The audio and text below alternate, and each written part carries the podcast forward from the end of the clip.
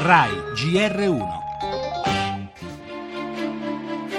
Non siamo entrati nell'abitazione perché ovviamente entrano i vigili del fuoco, però avendo da fuori penso che l'incendio sia divampato nel giro di poco, perché non penso abbiano neanche il tempo di scappare. I vigili del fuoco le hanno trovate morte al secondo piano della loro casa, accerchiata dalle fiamme nei pressi di Tivoli, madre e figlia.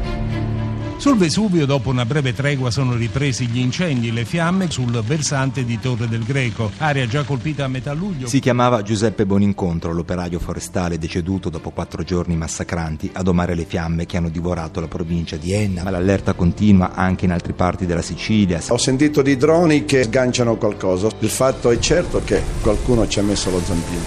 Qua veramente abbiamo rischiato, stiamo rischiando grosso, fino a che non muore qualcuno.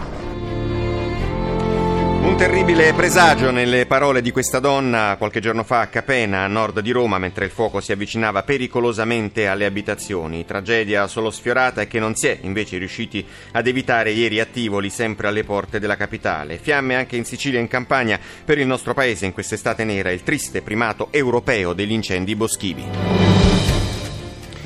Le altre notizie, migranti e tensioni nel governo, sul codice sfiorata la crisi, il Quirinale e Gentiloni si schierano con Minniti, scuola via libere a 58.000 assunzioni, passa inoltre la sperimentazione del diploma in quattro anni. Ancora in arrivo a settembre un decreto attuativo che sanziona chi rifiuta pagamenti con il bancomat. Esteri rischia la pena di morte la sedicenne tedesca radicalizzata in Iraq ed ora nelle mani dell'esercito. Sentiremo anche la testimonianza di una ex deputata dell'opposizione in Venezuela, il cinema con gli 80 anni anni di Dustin Hoffman e poi lo sport. Sara Errani positiva ad un test antidoping riconosciuta la buona fede e solo due mesi di squalifica per la tennista.